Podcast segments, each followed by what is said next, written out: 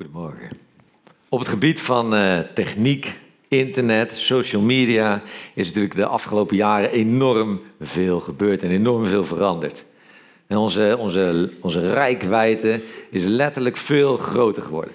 We, kunnen, we vliegen even op en neer naar Engeland voor één dag. En, en op internet kunnen we iedereen en alles met elkaar vergelijken. We kunnen met iedereen contact houden. En ook alle informatie is tegenwoordig bijna gratis verkrijgbaar. En eh, dus het is heel flexibel allemaal tegenwoordig. Er zijn enorm veel mogelijkheden ontstaan. En we krijgen dadelijk nog een, 5G-netwerk om ons oren, hè, waar, waar data 100 tot 1000 keer sneller verplaatst gaat worden. Dus alles gaat nog flexibeler en nog meer op ons afgestemd worden.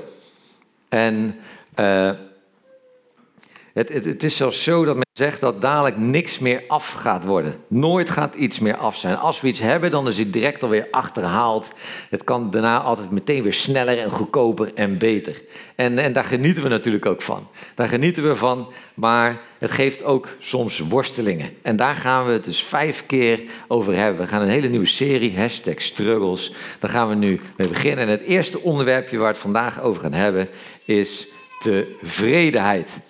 Tevredenheid. En er is uh, een, uh, inmiddels een grote groep met psychologen, en daar, daar, citeren we wel eens vaker van hier in de Stadskerk, die zeggen dat ondanks al die mogelijkheden, ondanks al die wilden, dat zij als psychologen het werk niet aankunnen. Ze kunnen het werk niet aan. En die, die spreken over heel Nederland, ze komen ook regelmatig uh, op televisie. En een daarvan is Paul Verhagen en die stelt het volgende. Hij zegt, we gaan kapot aan een ideaalbeeld waaraan we proberen te beantwoorden.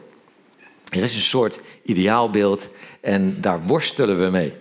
Want wat is er nou gebeurd de afgelopen tijd, ook in al die, in al die mogelijkheden?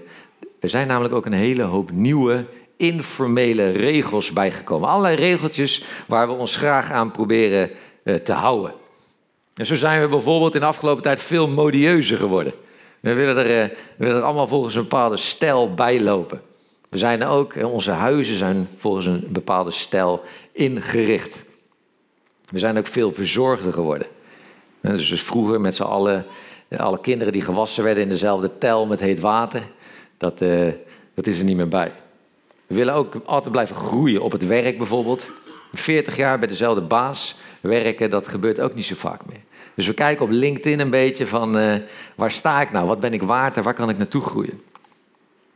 We leven veel bewuster, we letten op ons eten, we willen bewegen.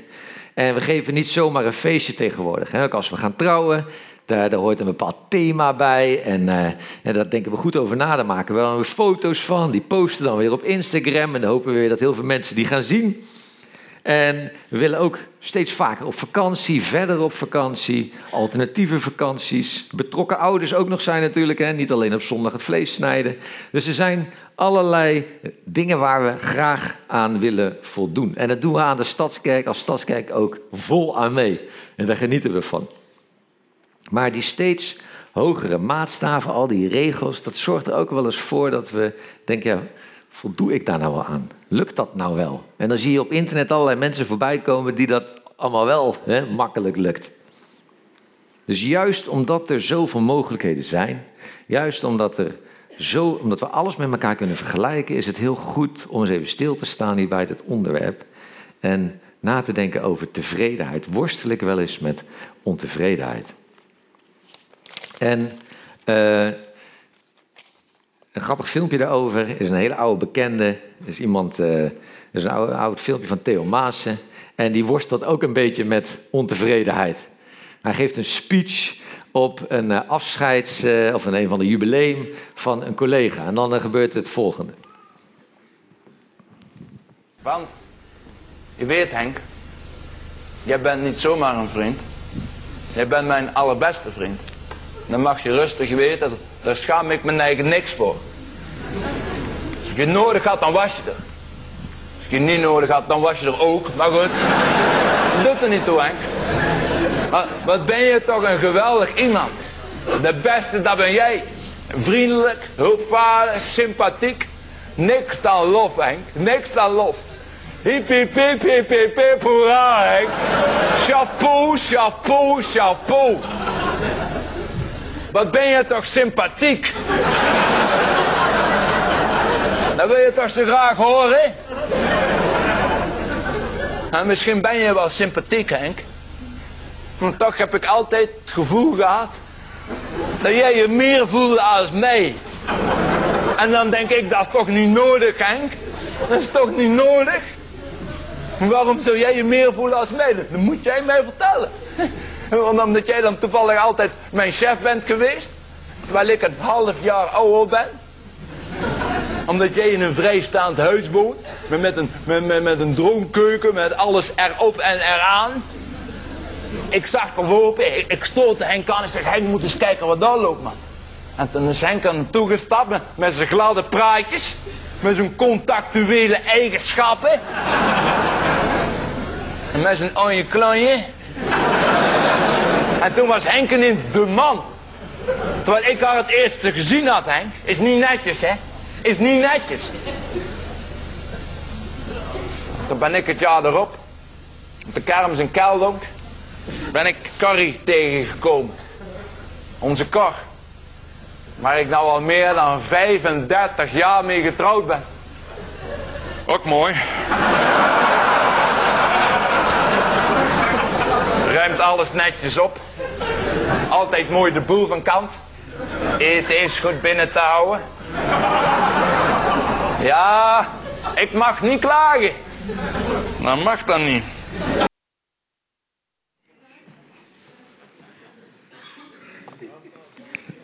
Die worstelt een beetje met, uh, met wat zaken, hè? met wat ontevredenheid. Nou is dit natuurlijk uh, goed overdreven. Maar als we vandaag met iets naar huis willen gaan, als je zegt, als je iets hebt waar je in je wilt beetpakken, is het wel goed om ook hierbij stil te staan. Worstelt u wel eens met ontevredenheid? Is er iets waar je ontevreden over bent? En waar hebben we het dan over? Dus dat is de vraag. Worstelt u wel eens met ontevredenheid? En waar hebben we het dan over? Je hebt eigenlijk vier dingen waar je een beetje ontevreden uh, over kan zijn. Het eerste zijn natuurlijk onze financiën, onze spullen. Had ik, maar, eh, had ik ook maar zo'n keuken hè, met alles erop en eraan. Of een, een, andere auto. En had ik maar wat meer salaris, hè, wat meer, had ik maar een beter loon. Het tweede is dat je ontevreden bent over je relaties. Nou, waarom hoor ik nou niet bij dat clubje? Waarom hoor ik niet bij dat groepje? Of waarom heb ik nog geen partner? Ja, of waarom heb ik wel een partner? Daar kan je ook ontevreden over zijn. En was mijn man maar wat meer gelovig? Of, maar ik kan me best wel voorstellen, als je hier komt en, eh, als single, dat je denkt, oh, iedereen getrouwd hè? en nog gelukkig ook. En is, is een worsteling waar je mee kan zitten. Het derde is ontevreden over je omstandigheden. Dan konden we maar wat vaker op vakantie. En dan, en dan van die vrienden hebben die dan, oh leuk dat jullie weer een weekendje weggaan. Sliepen mijn kinderen wat vaker door. Hè? Ook zo'n ding waar je een omstandigheid. Had ik maar wat meer vrije tijd. Mijn collega's die gaan eh, elke zondagochtend eh, sporten. Hè? En dan word je hier eh, gevraagd of je om half negen ochtends alvast kan helpen met het opbouwen. Dus ontevreden over omstandigheden. Het laatste is ontevreden over jezelf. Dan was ik maar, was ik maar wat breder. Of juist wat slanker. Was ik, ook was ik maar wat slimmer hier in Eindhoven. Of waarom worstel ik hier nou mee? Had, waarom heb ik dat nou ooit gedaan? Dat je spijt hebt. Dus vier dingen van ontevredenheid. En ik wil toch vragen of je daar ochtends even nu over nadenkt. Worstel je daarmee? Want de Bijbel zegt dat ontevredenheid iets duisters is. Dat dat slecht is voor je hart. Dat je daarbij weg moet blijven. Dus als we nou nadenken over die vier dingen, hoe gaan we daar dan mee om? Dat is de vraag van vanochtend. En dat doen we natuurlijk, dat gaan we behandelen, dat doen we natuurlijk aan de hand van de Bijbel. En dit keer aan de hand van uh, uh, Paulus heeft een brief geschreven aan een, aan een kerk die hij daar tien jaar van tevoren al gesticht heeft. En Paulus, Paulus was een, een vooraanstaande man, was een welgestelde, bekende man die in de hoogste kringen in Israël verkeerde. Hij was geleerd en hij had een grondige hekel aan iedereen die in Jezus ging geloven. Hij haatte ze en hij gooide ze in de gevangenis. Maar wat gebeurt er? Hij maakt iets bijzonders mee en hij gaat geloven. En, en hij is juist degene die allerlei kerken gaat stichten. Hij start overal kerken, eh, onder andere in Filippi. Mensen vinden dat helemaal vervelend en ze gooien hem in de gevangenis. En op het moment dat hij dit schrijft, zit hij 24 uur per dag vast aan een bewaker in de gevangenis. Dus hij zit in de gevangenis of in Rome of in Efeze, dat, dat weten we niet meer precies. Uh, maar in een hele vervelende situatie. En 24 uur per, per dag vast aan iemand. Kan je je voorstellen hoe dat dan gaat als je je moet wassen of naar de wc moet. En dan schrijft hij het volgende. Ik wil niet klagen dat ik het zo moeilijk heb. Want ik heb geleerd om in alle situaties tevreden te zijn. Ik weet hoe het is om arm te zijn en ik weet hoe het is om rijk te zijn. Ik heb alle situaties meegemaakt. Soms had ik heel veel te eten en soms had ik honger. Soms was ik rijk en soms had ik helemaal niets. Maar ik kan alles verdragen omdat de Heer mij daar de kracht voor geeft. Als je naar deze tekst kijkt, dan, dan staan daar eigenlijk twee, twee kernwerkwoorden in. In vers 11, ik heb geleerd. En in vers 12, ik weet. En als je, als je daar nou gaat kijken naar uh, wat daar nou precies staat, wat dat precies betekent, dan, dan zit daar wel wat achter. En die, die tekst is ooit geschreven in het Grieks. Een paar jaar na, eh, nadat Jezus dood was. En ik heb geleerd, dus als je daarnaar kijkt, dan, dan, in het Grieks is dat woordje emathon. En dat is een bepaalde vorm, een aoristische vorm. Dat betekent dat, dat, je, dat er een soort ontdekking is. Dus ik heb geleerd is een, is een ontdekking geweest. En je ziet dat in het Engels wordt het altijd vertaald met I've learned the secret. Dus er is een bepaald geheim. Aha, de lamp ging aan. En het 12, vers 12 staat ik weet, en dat is in het Grieks oida. En dat betekent leren uit ervaring.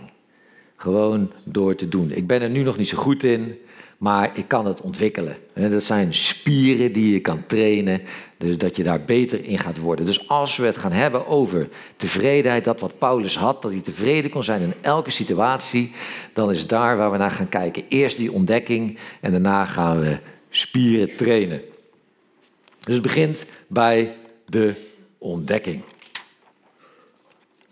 Even, ik, heb het al heel veel over tevredenheid, maar wat is, de, wat is tevredenheid eigenlijk? Als je dan wat gaat zoeken, dan, dan staat er... Tevredenheid is een gemoedstoestand waarbij het individu niet meer verlangt dan wat er reeds aanwezig is. Een, een bepaalde gesteldheid, een gevoel waarbij je denkt, het is goed zo. Het is goed, ik hoef niet meer. Maar betekent dat dan dat, dat je helemaal niks wil, dat je niks meer verlangt, dat je geen dromen hebt? Dat we moeten verlangen naar een soort nirvana, hè, naar, het, naar het niets? Of, of, op andere plekken in de Bijbel lees je het tegenovergestelde. Hè? Dan, dan zegt ja, God vraagt juist groei, draag vrucht, droom ook. Hè? Wat zijn je verlangens van je hart? Dus dat, dat, dat is het niet. wat, wat is dat dan, die, die, die gemoedstoestand? In de Bijbel wordt dan het woordje begeren genoemd. Begeren. Begeren is een woord wat we niet heel veel meer gebruiken. Maar het is iets wat God al helemaal aan het begin aan de mens geeft. God geeft de tien geboden aan de Joden helemaal aan het begin. En nog steeds, die tien geboden zijn de pijlers van onze maatschappij van vandaag. Ik zal niet stelen, niet uh, niet doden, maar helemaal aan het eind staat niet begeren. Dus er staat in een heel serieus rijtje. En wat betekent begeren nou? Dus je mag, je mag wel dromen, wensen hebben, willen groeien. Maar bij begeren slaat het een beetje door. Je wil ten eerste je wil de verkeerde dingen. Maar je wil ook, je, je wil iets graag, je droomt er iets van. Maar zolang je het nog niet hebt, kan je niet genieten van, kan je niet meer genieten. Het lukt je niet om, terwijl je het nog niet hebt, te genieten van wat je wel hebt. En begeren is ook dat je, zolang je het niet hebt, dat je ook niet kan genieten dat die ander het wel heeft. Dus die drie dingen. Begeer, ja, dromen, maar niet begeren. De, de afgelopen twee jaar ben ik uh, heel veel opgetrokken met een uh, collegaatje van mij. Uh, we, doen, we deden heel veel projecten samen. En eh, ze woont ook uh, vlak bij mij in de buurt, dus we fietsten ook regelmatig samen terug naar huis. Ze heeft kinderen van dezelfde leeftijd. Dus ik had echt een leuke klik met haar. En ze waren samen voor heel veel projecten aan het werk. En vlak voor de zomervakantie zei ze: Matthijs, ik, ik wil even iets in vertrouwen nemen. Ik moet morgen naar de huisarts. Ik heb wat ontdekt in mijn borst. En ik, moet naar, ik ga daarvoor naar de dokter. En daarna is ze ook niet meer op het werk geweest. En ze is nu al een half jaar vecht ze tegen die ziekte. En ik vond dat, oh, ik vond het zo erg toen, nog steeds. Ik ben daar heel erg bij betrokken. En het, het, raakte mij enorm. Het raakte mij ook voor haar natuurlijk. Maar het was voor mij, en dat was niet de eerste keer, was het ook een enorme spiegel waar ik weer in keek. Dat ik me afvroeg van ja, als dat mij nou overkomt, wat zijn nou de dingen waar ik me op dit moment druk over maak? Waar ben ik nou tevreden over en waar ben ik ontevreden over? Wat zijn nou de dingen die ik najaag? Wat zijn de dingen die u najaagt deze tijd? En we zijn hier met heel veel mensen die ook al in God geloven. En we geloven dat Jezus op een dag terug zou komen. We geloven dat Jezus terugkomt en dat Hij de hemel naar de aarde zal brengen. Hoe geweldig gaat het zijn? Hij gaat de hemel brengen. Maar stel dat Jezus vandaag terugkomt. Waar bent u mee bezig? Wat jaagt u na? Wat maakt dat je vandaag soms ontevreden bent? En dat is een eerste filter als het gaat over tevreden en ontevreden. Welke dingen jagen we na? Waar stoppen we onze tijd in? En juist door al die opties, hè, door al die mogelijkheden, dingen gaan niet meer af zijn en alles is verkrijgbaar. Juist dan is het super belangrijk om na te denken: waar stop ik nou mijn tijd in? Maar wat maakt, wat maakt, ons, wat maakt ons überhaupt tevreden? Wat zorgt dat nou, dat, dat gevoel? Hoe, hoe komen we daar aan? Als ik naar mezelf kijk, dan is het ook vaak dat ik een soort, soort sociale, zeg maar, een soort maatschappelijke ladder eigenlijk heb. En dat ik dan, dat ik dan nadenk over hoe scoor ik dan op die ladder?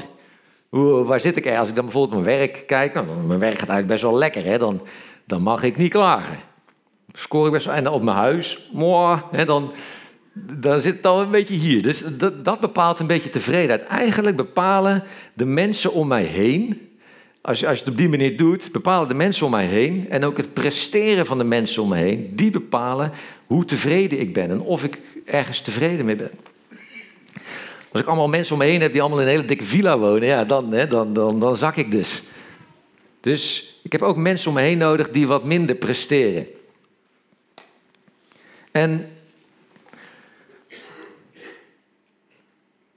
als je zo met zo'n maatschappelijke ladder kijkt, dan, dan ben je ook afhankelijk dat mensen je mij tevreden houden. Dat, dat ik complimenten krijg, dat ik bevestigd word in de dingen die ik doe, dat ik het goed doe.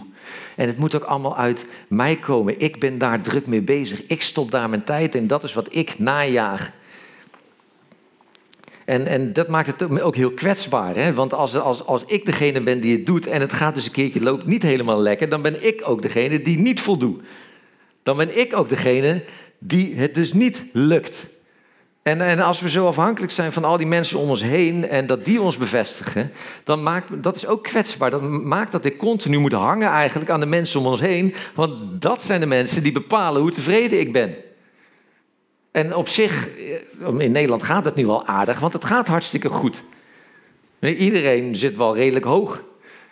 En dat maakt dat, het, dat we het allemaal nog vol wel houden. Maar als het dan niet allemaal lekker loopt, als het niet allemaal zonneschijn is, dan, is dat, dan worstelen we direct met die tevredenheid, met ontevredenheid. En, en dat zijn dan nog de gevallen dat het prima gaat, dat, dat, dat, dat het leuk is. Maar er zijn natuurlijk ook, als je nadenkt over die vier dingen van ontevredenheid, ook hele heftige dingen bij waar je mee kan worstelen. Dat, dat, dat je ziek wordt of dat je met iets geboren bent. En dan, dan, dan is dat. Zijn we dan ook nog afhankelijk van geluk en van toeval? Dus afhankelijk van, hoe, van de mensen om ons heen, van, van het presteren van onszelf, maar ook nog van geluk. Gelukkig zegt Paulus niet van ik zit hier in de gevangenis en ik moet vooral positief blijven. Ik moet hard werken. Je hoort het wel eens mensen roepen. Hè? Als ik maar mijn best doe, als je er maar hard voor werkt, dan is alles mogelijk. Echt? Er is een bekende spreker die hier veel over zegt, Nick Vujicic. En dat, als je tijd hebt, moet je, moet je die naam eens googlen op YouTube. Die schrijft echt geweldige, of die heeft allerlei geweldige YouTube-filmpjes. En dat is een man en die is geboren zonder armen en zonder benen. En gelukkig hoeven we daar niet tegen te zeggen. wees maar positief en dan lukt je alles. Tevredenheid en ontevredenheid over, over onszelf, worstelingen, onzekerheid ook soms. Hoe doe ik het nou ten opzichte van die ander? Dat kan best wel heel heftig zijn en, en terecht. En als je dan eh, die filmpjes van die man uh, ziet, dan is het continu wat hij roept. Zegt, ik weet, ik weet niet hoe jij je voelt.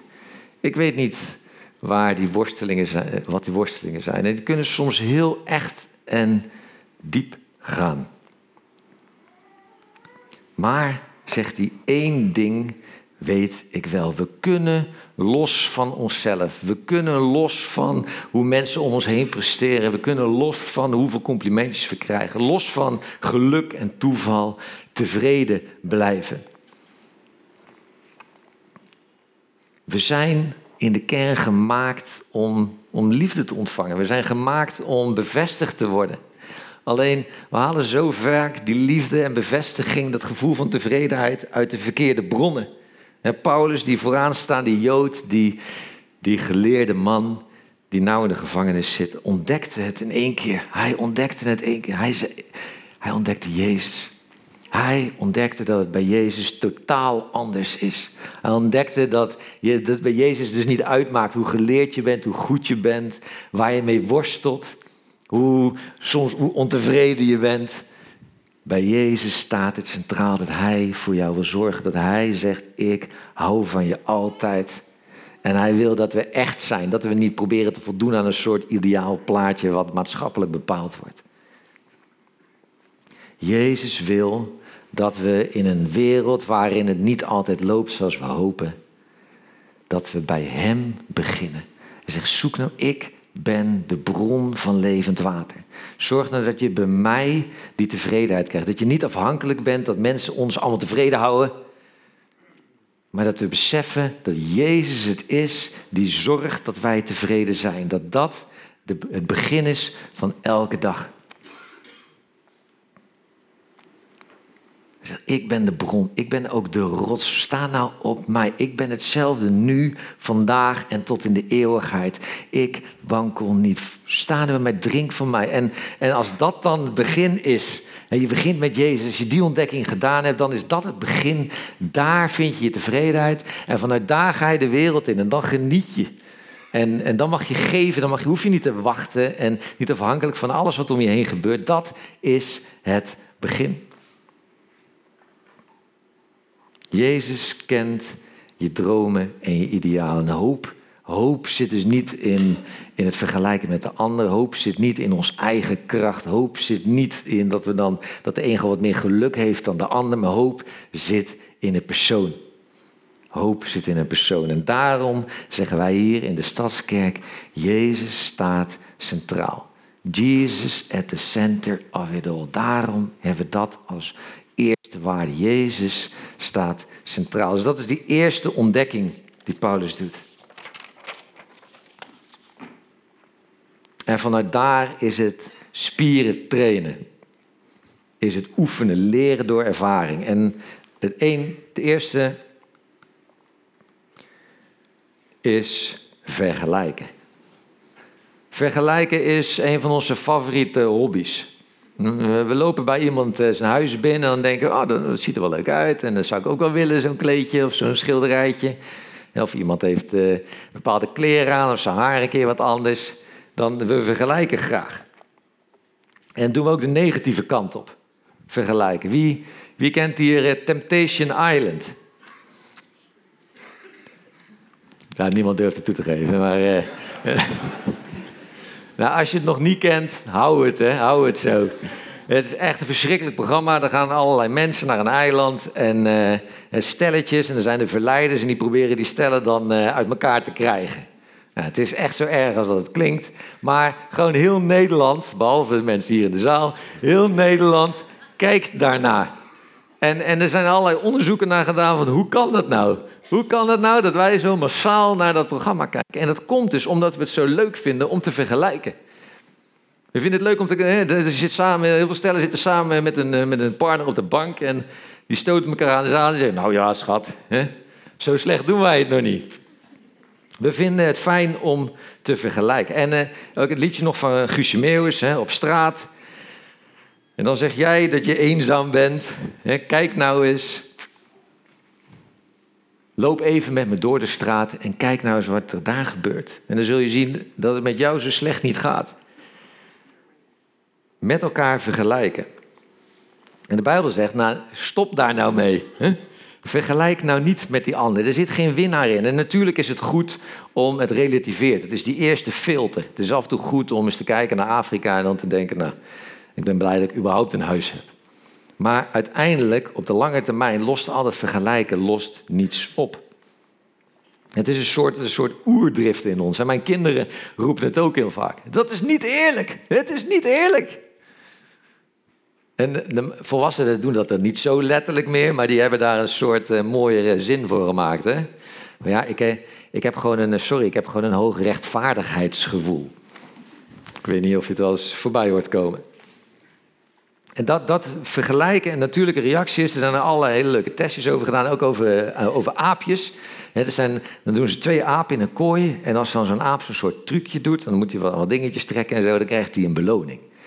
Er zitten twee apen in en dan, krijgen, doen ze zoiets en dan, dan krijgen ze allebei een komkommertje. En dan zit zo'n aapje, oh, zo'n lekker zo'n, dan zitten ze, oh kijk eens, beloning. En dan zitten ze dat komkommertje op te eten, heerlijk. En dan doen ze dat nog een keer en dan komt er weer een komkommertje uit. En dan eten ze het weer op. En ze zijn hartstikke blij met die komkommer. Alleen wat gebeurt er dan? En ze doen weer een trucje en dat, uh, ze krijgen een beloning. Alleen de een, ene aap krijgt een heerlijke zoete druif. Dus beide aapjes doen dat trucje en dan krijgt de een dus een komkommer en die ander die druif. En dan zie je dat, gaan ze het nog een keer doen en weer krijgt de een druif en de andere komkommer. En dan zie je die ene aap veranderen. Het is waar hij eerst, oh, hij was zo blij was met een komkommer, zie hem kijken en ik voel verdorie. en hij doet het weer en dan wat gebeurt er? Uiteindelijk pakt die aap, pakt die komkommer en smijt hem zijn kooi uit. Voor totaal veranderd, omdat die ander een aap met een hoog rechtvaardigheidsgevoel. Het vergelijken is een oerdrift. Dus als we daarmee, als we daarin willen groeien, dan vergt dat oefening. En, en eh, je kan het negatief stellen, van zorg nou dat je niet vergelijkt. Maar je kan, vier nou die ander. Dat is de spier. Vier die ander. Altijd. Gun die ander zijn druifje. Ook als je zelf maar een komkommer hebt. En het is dus wat geweldig dat die mensen alweer op vakantie mogen gaan. En fijn dat hij zo'n goede relatie heeft. Vier die ander. En dan de, de tweede spier is kiezen voor dankbaarheid. Wie voelt zich wel eens een beetje druk hier? Ik, ik heb dat wel eens. Hè. Dan, dan, zit ik in, dan, dan vraagt iemand aan mij hoe gaat het. En dan zegt ik ben wel druk. En dat die ander dan zegt, nou, ik ben nog veel drukker. En, en dat ik dan erachter kom dat ik in een soort discussie ben over wie nou het drukst is. En dan denk ik, ja. En, ik, ik ben ook druk, hè. Dan, dan, baal ik, oh, dan moet ik, ik moet naar de voetbal, ik moet naar de zwemles, ik moet naar de schaatsen. En uh, niet allemaal voor mezelf hoor, maar even. En, uh, en dan mag ik tussendoor ook nog, ook nog een preek schrijven. kan je vertellen, dat valt niet altijd mee. Het is dan, dan al die dingen, al die ballen hoog houden. En dan, hier gaat de tweede spier over. Dat we dus kiezen voor dankbaarheid. Van, oh, ik ben zo druk, naar dank dank, dankbaarheid. Dank u, wel, dat ik überhaupt kinderen heb. En dan, niet, en dan dankbaar naar God. Hè? Dankbaar ben je naar iemand toe. Dank u wel, God, dat ik kinderen heb. Dank u wel dat ze gezond zijn en dat, dat ze kunnen sporten. Dank u wel dat ze heel veel vrienden hebben. Dat ik dan, ja, dat moet ik al heel, dat doe ik trouwens niet, doet mijn vrouw vaak. Maar dat we op en neer uh, mogen rijden om ze op te halen. Dank u wel dat ik een huis heb. Dank u wel dat ik een baan heb om er druk over te maken. Dank u wel dat ik een kerk heb. Dat ik een kerk heb waar ik voor mag gaan. Dat, dat we, dank u wel dat we een visie hebben waarin ik geloof. Dank u wel dat u me vraagt om daar iets in te mogen betekenen. Maar dus ook in de seizoenen waar het dus minder gaat. Dat we dankbaar blijven en dat we toch de dingen blijven zien die, waar, we wel van mogen genieten. En als je die beide spieren gaat ontwikkelen, dan, dan ben je eigenlijk omgekeerd aan het begeren. En dus ja, je hebt nog steeds dromen, je hebt nog steeds verlangens, je wil blijven groeien. Maar tegelijkertijd vier je ook die ander. En tegelijkertijd ben je, ondanks dat je het nog niet hebt, toch ook dankbaar voor de dingen die je wel hebt. Het, het, het omgekeerd begeren. We leven in de rijkste, veiligste en gezondste tijd ooit. En daar genieten we van. Maar we geloven in de stadskerk dat juist door al die mogelijkheden, juist door al die opties, dat het heel belangrijk is om te kijken, waar blijf ik nou tevreden over? En God wil dat we vrij zijn. God wil dat we los zijn van die sociale ladder. Los van het presteren van onszelf, los van geluk. Dat we altijd kunnen geven. En dat Paulus daar in de gevangenis zegt: Weet je, pel het allemaal maar weg. Ik heb, het, ik heb de rest allemaal niet nodig. Neem het maar van me weg. Mijn aanzien, mijn, fijne situatie. Neem het allemaal maar weg. Als ik, zolang ik maar één ding heb. Zolang ik maar u heb, Jezus. Dat ik, dat ik weet dat ik door u geliefd ben. Dat u mij kent in mijn worsteling, in mijn pijn, in waar ik ben. En als ik dat heb, die, als ik Jezus centraal heb, dat ik vanuit daar het leven kan oppakken. Dat dat Jezus de bron is en de rots waarop ik sta. Je kent, je kent die spreuk misschien wel bij de Belastingdienst. Hè? Leuker kunnen we het niet maken, maar wel makkelijker. Leuker kunnen we het niet maken, maar wel makkelijker. En, en bij de Stadskerk is het eigenlijk andersom. We proberen het misschien leuker te maken. We proberen het toegankelijker te maken. We proberen drempels weg te nemen. We proberen dat het in de in normale Nederlandse taal gaat. Maar we kunnen het niet makkelijker maken. We kunnen het niet makkelijker maken. Geloven gaat over de kern. Jezus kan je er niet zomaar bij doen. En, en dat is soms gewoon een worsteling. En uh, we gaan luisteren naar een liedje, een heel klein gedeelte van een liedje. En ik hoop dat je tijdens dat liedje nadenkt over die, dat, die ontevredenheid waarmee we deze dienst begonnen zijn. Een meisje zingt dat ze eindelijk ontdekt heeft. Hè, dat oh, Jezus staat centraal, geweldig. Ik voel me geliefd, ik sta op die rots en vanuit daar mag ik verder. Maar je proeft in dat liedje ook de worsteling. Dat ze zegt, ja, weet je, ik had ook helemaal niet door op het begin dat, dat u hetgene was die mij tevreden zou maken. Er, zijn, waren zoveel andere dingen. En, en alles bij Jezus leggen, het is een worsteling.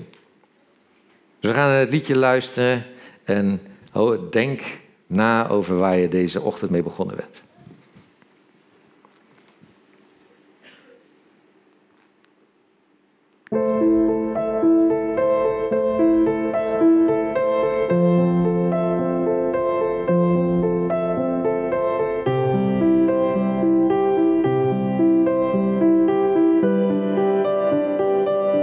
So many times reached out to me.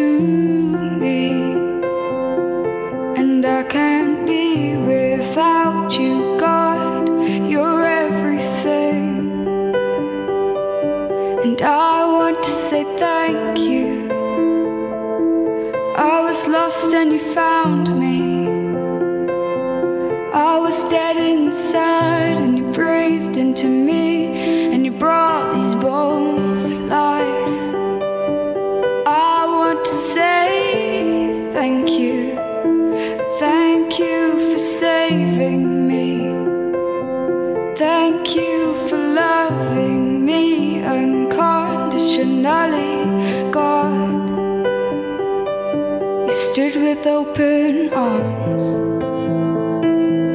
but I ran away. Cause I was scared of the pain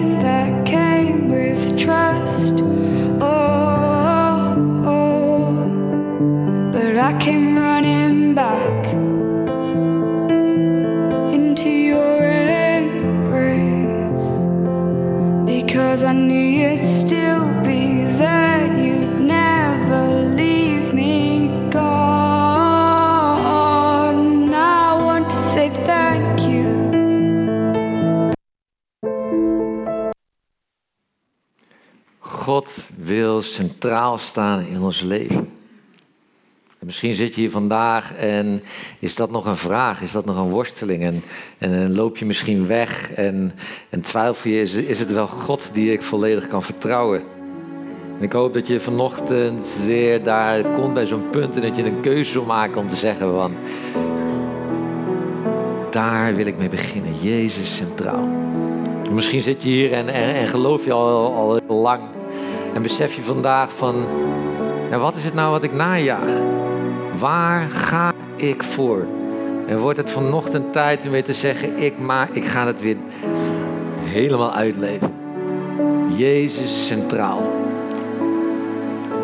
Eh, misschien heb je dat al heel lang. En, en gaan we weer trainen. Gaan we trainen dat we die ander alles gunnen. Dat we die anderen hoger achten. Gaan we trainen, verder trainen dat we in elke situatie dankbaar zijn. In elk seizoen. En op die manier tevreden zijn in deze tijd waar zoveel mogelijk is. En als je dat nou hebt, als je nou zegt, Jezus, u bent de bron. Bij u wil ik drinken elke ochtend. Altijd. U bevestigt mij. U houdt van mij. U zorgt voor mij. Wil ik vragen of je met me mee wilt bidden. Om stil te zijn en na te denken. God. Het bij God te brengen. Wilt u met me meebidden?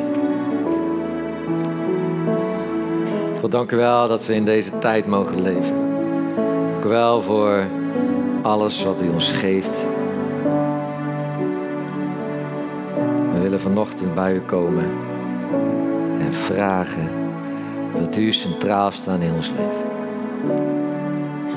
Dat u het begin zijn van onze liefde, onze bevestiging, onze goedkeuring. En dat we vanuit daar mogen gaan leven, vanuit daar mogen gaan genieten. Geef ons de kracht, heren. Door uw kracht mogen we trainen, mogen onze spieren ontwikkelen. Dat we dankbaar zijn, die anderen alles gunnen. Dat onze verlangens de juiste zijn. Ik bid dat we een plek zijn hier in Eindhoven, hier in de Stadskerk. Dat we een plek zijn waar vol met mensen die uw aanwezigheid zoeken. Een plek voor mensen die u willen herkennen. En dat we veranderen omdat Jezus centraal staat. Dat bid ik in uw heilige naam. Amen.